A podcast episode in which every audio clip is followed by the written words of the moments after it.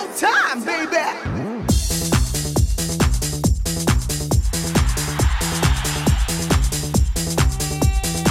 이윤석 신지의 싱글 방글 쇼!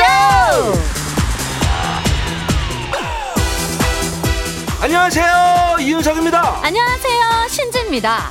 어릴 때는 부모님과 같이 살고 어른이 되면 결국 부모 자식도 따로 살게 되죠. 결혼하면서 독립하고 요즘에는 결혼 안 해도 혼자 나와 사는 경우도 많고요.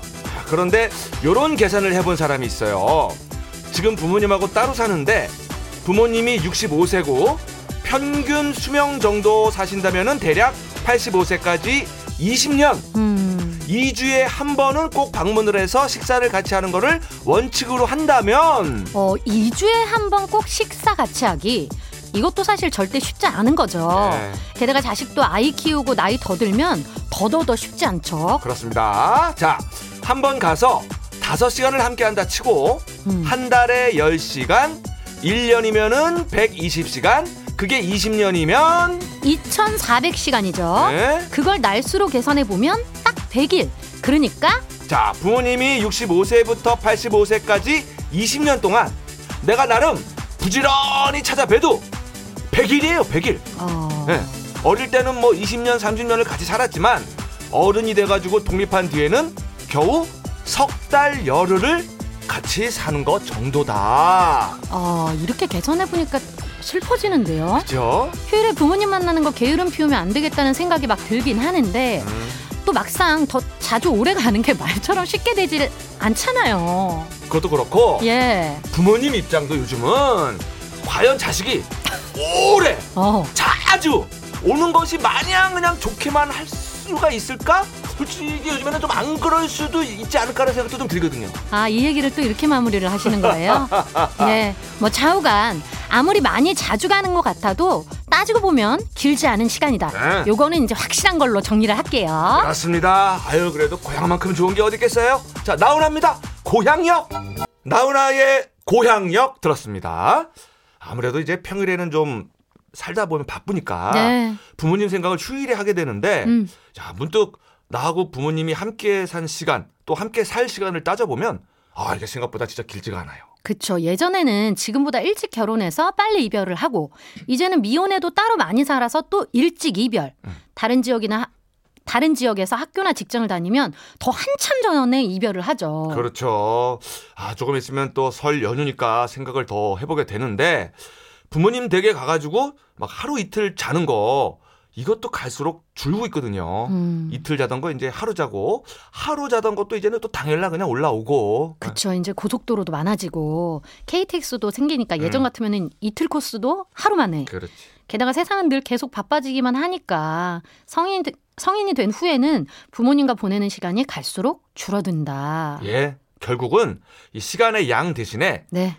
질을 높이는 쪽으로 가야 하는 것 같습니다. 음. 예, 기분 좋게 만나서 기분 좋게 헤어지는 예, 한 번을 한 시간을 만나도 즐겁게 요건 아주 중요한 것 같아요. 아. 좋네요. 요거라도 꼭 지킵시다.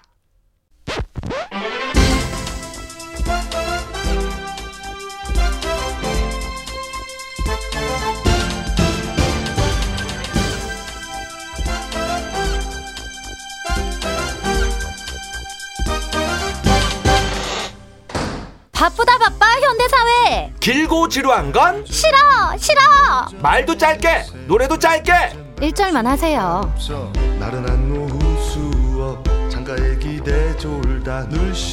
요즘 분위기를 좀 타고 있는 느낌적인 느낌인 1절만 하세요. 오늘도 바로 시작해봅니다. 자, 첫 번째로 들어볼 곡은 신효범 세상은입니다.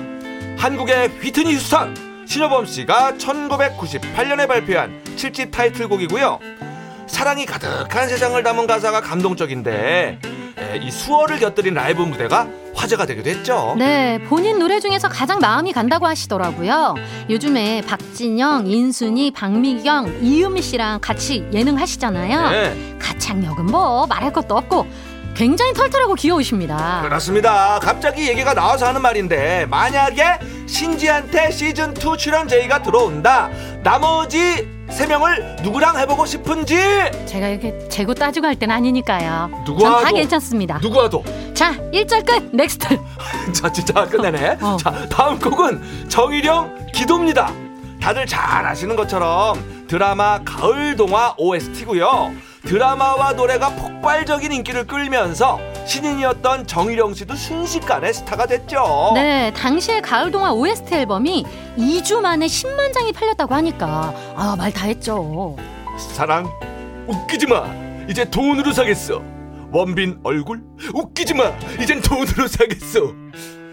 돈 필요 없고 1절. 제발 1절만 해줄래요? 나 그만 듣고 싶어요. 알겠어요. 자, 다음으로는 양수경 바라볼 수 없는 그대 들어보시죠. 1988년에 발매한 1집 타이틀곡이고요. 양수경 씨는 이 노래로 바로 스타덤에 오르고 승승장구하기 시작합니다. 다시 봐도 사기 캐릭터예요. 얼굴도 너무 예쁜데 노래도 잘하고 인기가 없을 수가 없었죠. 딱 보면 이윤석 씨도 많이 좋아했을 것 같긴 한데 노래 들으면서 막 한맨으로 변신하고 막 그죠? 아, 너무 좋아했죠. 어떻게 저렇게 예쁠 수가 자 있을까? 그럼 신효범 세상은 정일영 했는데? 기도 양수경 바라볼 수 없는 그대 1절만 듣고 올게요. 아니, 1절도 안 했다고 하지 내가. 괜찮아. 자 이번에는 2000년대로 넘어와서 김형중 3살 차이 들어봅니다 2003년에 나온 김형중 1집 수록곡이고요 제목대로 3살 연상인 여성에게 구애하는 러브송입니다 네, 이게 21년 전에 나온 노래인데요. 와. 그때는 연상 연하 커플이 그렇게 많지 않았죠. 맞아요 근데 우리 팀 막내 그 류현희 작가에 따르면 음. 본인 주변에 결혼한 친구들 3분의 1이 연상 연하 커플이래요. 오. 아, 세상 많이 바뀌었어요. 그렇다면 우리의 신지는 밑으로 몇 살까지 가능? 대여섯 일곱 여덟 아홉 명. 아, 좋았다 좋았어 해결됐어 그 문제 해결됐어. 해결됐어 해결됐어. 오케이, next. 예. 어, 얼굴 빨개졌어. 아, 깔끔했어. 자, 마지막으로 불러볼 노래. 예. 자, 서영은 7집 타이틀곡 완소 그대입니다. 여기서 완소는 완전 소중의 줄임말이죠. 네. 자, 가사가 너무 사랑스러운데, 아, 서영은 씨가 직접 썼대요. 들을수록 서영은 씨의 발랄하고 깨끗한 음색이랑 참 잘 어울리죠. 최근 몇 년 동안 활동이 좀 뜸하셔서 찾아봤더니 결혼하고 두바이에 살고 계시죠. 오, 바이바이 두바이. 이 두바이가 세계에서 가장 높은 건물이 있는 그쵸? 그 부르즈 그 할리파인가 그게 있는 도시가 맞을 거예요. 그렇습니다. 이거, 야, 진짜 멋있다던데 한번 실제로 보고 싶네. 승혁이 조금 더 크면 진짜로 같이 한번 가보세요.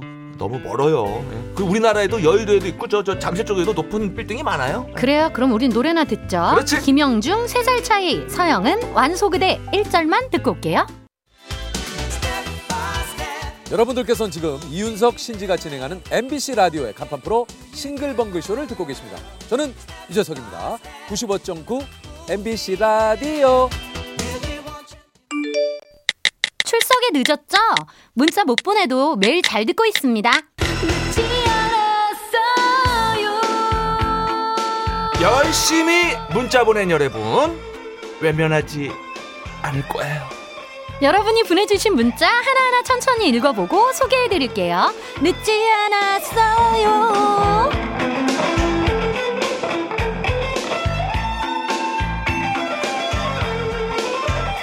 바쁜 한 주 동안 1분 1초를 쪼개서 문자로 미니로 열심히 사연을 보내주신 여러분 선물 받을 시간이 왔어요 왔어 여러분이 보내주신 문자 하나하나 다 읽어보고 최대한 소개해드리고 선물까지 팡팡 쏩니다. 문자번호 샵 8001번 짧은 건 50원 긴 건 100원 스마트 라디오 미니는 무료고요 홈페이지도 열려 있어요 자, 그럼 바로 사연 만나볼까요? 1월 11일 목요일에 내 주변의 태릉인 이 주제로 문자 받아봤는데요. 김다혜님, 제 남자친구를 고발합니다.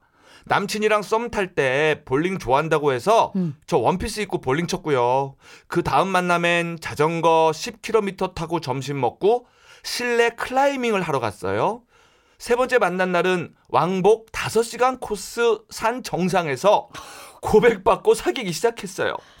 다음 주에는 스키 타러 가자는데 저 잘못된 선택한 건 아니겠죠? 아, 하셨는데 근데 지금 이걸 다 맞춰서 하시는 거 아니에요? 지금은 이제 사랑의 힘으로 하고 계시는 것 같은데 어, 어, 어. 이쯤 되면 얘기는 해야 될 것 같아요. 그래요. 좀 살살하자고. 어, 나는 너를 좋아하는 거지 스포츠를 좋아하는 건 아니야. 이렇게 확실하게 짚어주세요. 그래요. 예? 이 병나요. 큰일 납니다. 진짜로. 쓰러져요. 음, 조은영님, 저희 아버지가 바로 태능인이세요. 매일 무조건 5시에 일어나서 동네 뒷산, 산스장에 가서 2시간 넘게 운동을 하세요. 다 같이 해외여행 갔을 때도 아침 대바람부터 뛰러 나갔다가 길 잃어버려서 국제미아 되실 뻔 했잖아요. 그래도 이렇게 열심히 체력 단련하신 결과 지금까지 철인 3종 경기 3번이나 출전을 하셨고 와. 온갖 마라톤 대회 완주에서 받은 메달을 걸어둘 데가 없어서 응. 라면 박스에 담아두고 있답니다. 와, 진짜. 대단하시네 이분은. 하, 라면 박스에 빈 술병밖에 없는데 반성합니다 저는. 네. 자, 임영민님. 남편이 황선우, 김우민 선수가 아시안 게임 금메달을 휩쓴 뒤로 수영장을 등록하더니 음. 요즘 새벽 5시에 수영장 가서 2시간 수영하고는 출근. 퇴근하고 곧장 수영장 가서 2시간을 하고 옵니다. 저 정도면은 물고기 밥을 먹어도 무방할 것 같은데 무슨 얘기야? 자, 국이 꼭 있어야 수저를 드는 웬수. 아, 근데 어 대단하시네. 그러니까요. 출근과 퇴근을 수영과 함께. 네. 하지만 또 어, 밥에는 국이 있어야 되는. 그래야 수저를 드신대요. 그렇지, 그렇지. 음. 뭐 어쩔 수 없지. 그치. 예. 김성무님, 저희 장모님이요. 아침 일찍 집 앞 학교 운동장을 경보로 몇 바퀴 도시고 집안일 한 다음에 점심 드시고 요가랑 필라테스를 찍고 와. 저녁에는 아파트 계단 오르기까지 하십니다. 와. 장모님께서 58년 개띠신데요. 윤석영님이랑 동년배 같아 보여요. 야, 이거는 뭐 제 잘못이라기보다는 장모님이 너무나 젊어 보이시는 거겠죠. 너무 동안이신 거다. 솔직히 그죠? 내 얼굴이 또 받쳐주는 것도 있지. 돋보이게. 어, 노래는 또 왜 이거지? 오빠한테 하는 소리 아니에요? 어, 용PD 선곡 보소. 자, 진성, 못난 놈. 진성 못난 놈 듣고 오셨습니다. 계속해서 여러분이 보내주신 문자 볼게요. 유화정님. 어젯밤에 같이 연애 프로그램 보던 남편이 안 되겠다고 중얼대더니 종이를 가져와서는 뭘 쓰는 거예요. 음. 나 김서유는 2049년 전에는 절대 결혼하지 않겠습니다. 아래 본인이랑 딸 이름 써두고 서명란까지 만들더라고요. 내일 아침에 일어나자마자 서명을 받겠다면서요. 근데 저희 딸 2019년생이거든요. 네. 제가 이거 불공정 거래 아니냐고 했더니 2049년도 많이 봐준 거라면서 씩씩대더라고요. 참나. 우리 아빠야말로 당신 많이 봐준 줄 알아라. 그렇지. 장인어른. 그러니까 따님 네. 이름을 본인이 아버지가 직접 쓰시고 그렇지. 결혼하지 않겠다고 이거 서명란까지 만드셨다고요? 서른 되기 전에는 네. 결혼할 생각하지 마라 이거지. 음. 야 그런 거 보면 우리 신지는 효녀야. 이렇게 간다고? 자, 놀리는 거 아니에요? 1329님. 오늘 남편이 차 안 갖고 출근해서 20분 거리인 만두 맛집 가서 만두를 포장해 왔어요. 오. 주차하고 올라가려는데 너무 배가 고파서 한 개만 먹고 올라가야겠다고 하고 간장을 살짝 뿌려가지고 먹다가 음. 시트에 간장 쏟아서 지금 멘붕입니다. 저희 차 시트 베이지색이고 산지 1년도 안 됐거든요. 아이, 좀만 참고 집에 와서 먹을 걸 하셨어요. 어떡하냐. 아이 하필이면은 산지 안, 얼마 안 된 베이지색이냐 또. 세상에. 이게 희한하게 차에서 먹으면 꼭 흘리더라고요. 그 그렇죠. 이상해. 이상하죠. 예, 그거 조심해야 됩니다. 음. 예. 자, 5834님. 요즘 거울 속 자신과 마주보고 탁구 연습하는 재미에 빠져 살고 있습니다. 음. 와이프는 밖에 나가선 그러지 말라고 하는데 출퇴근할 때 지하철 스크린 도어에 비친 내 모습을 보면 참을 수가 없어요. 탁구 선배님들 이럴 땐 어떻게 해야 하나요? 아, 이거 어떻게 해야 돼요? 이게 근데 전신이 비치면은 운동하는 분들이 참지 못하더라고요. 난 음. 보니까 그 골프 스윙하는 분들이 있고 아, 김종민 씨도 마이크만 들면 해요. 그죠 뭐만 있으면 스윙하고 탁구 하시는 분들은 이렇게 허리 돌리는 거 하고 그치. 근데 뭐 누구한테 피해 주는 것만 아니면은 또 뭐 기지. 귀여운 것 같아. 본인이 이제 본인 자세 잡는 거니까. 예, 너무 크게만 안 하면. 예, 이해해 드려야죠, 뭐. 예. 예. 1457님. 이사 준비하면서 채소 마켓에 탁자를 말도 안 되게 싸게 내놓았는데요. 어떤 분이 꼭 사고 싶다면서 자꾸 만 원만, 오천 원만 깎아달라고 계속 흥정을 하시는 거예요. 음. 충분히 싸게 내놓은 거라 안 된다고 하려다가 그냥 얼른 처분하자 싶어서 오케이 하고 나갔는데 제 차보다 훨씬 좋은 차를 타고 나오셔서 기분이 조금 그랬어요. 그냥 깎아주지 말걸 하셨어요. 아, 이건 조금 속상할 수 있죠. 예, 예, 예. 저기 저, 저 조금 이렇게 막 너무 비싼 거 아닌 거는 그냥 서로 제값 주고 받는 게 서로한테 좋지 않을까. 그치 예. 서로 기분 좋게. 그러니까 차 그저 기름값도 많이 들 텐데. 예. 아유, 이거 약간 그 제목이 요, 어, 요런 뜻인지 모르겠는데 약간 비꼬는 지금 의미로 지금 선곡을 한 것 같은데. 자, 정미애입니다. 세상 참 잘 돌아가네. 맞나 이게? 정미의 세상 참 잘 돌아가네. 이게 이제 어떻게 읽느냐에 따라서 이제 부정적인 의미가 될 수도 있고 음. 긍정적인 의미가 될 수도 있죠. 어, 난 아까 그 좋은 차 타고 음. 다니면서 지나치게 깎은 아저씨한테 살짝 비꼰 거예요. 예, 계속해서 한 주 동안 온 문자 볼게요. 자, 3596님. 올해부터 4살짜리 손주를 보면서 미니로 싱벙 듣는 60대 청취자인데요. 가만히 듣던 손자가, 오! 핸드폰에서 선생님 목소리가 나온다! 이러네요. 어린이집 선생님이 목소리가 신지 씨랑 비슷하거든요. 아, 손자가 어린이집 선생님을 너무 좋아해서 지금 제 옆에 딱 붙어서 듣고 있는데 무슨 말인지 이해는 하고 있는 걸까요? 흐흐 하셨네요. 이해는 못하더라도 이제 그냥 선생님 목소리가 나오는 것 같아서 반가운가 봐요. 아, 신지 씨가 초등학교나 이렇게 유치원 선생님 같은 거 가면 딱 잘 목소리가 또랑또랑하고 발음이 정확하기 때문에 예, 나쁘지 않은 목소리예요. 그런 쪽으로. 저는 승질 때문에 못했을 거예요. 애들이 말은 잘 듣 겠다. 자, 자, 0669님. 어, 내가 말해놓고. 어, 네, 정말. 나아 근데 부모님들 오늘 왜 이렇게 공격해, 그리고 진짜 아니, 근데 나를. 부모님들은 좋아할 거야. 야, 그 학교만 가면 말을 잘 듣더라 애들이 이러면서. 그래요. 예? 0669님. 친정엄마가 아이들 보러 저희 집에 오셔서 점심으로 감바스랑 하이볼 한 잔 말아서 드렸더니 음. 이게 뭔데 이렇게 맛있어? 하시네요. 오. 칠순 넘으셨는데 입맛은 청춘이시죠? 저녁에는 또 어떤 새로운 맛을 알려드릴까 고민 중인데 메뉴 추천 부탁드려도 될까요?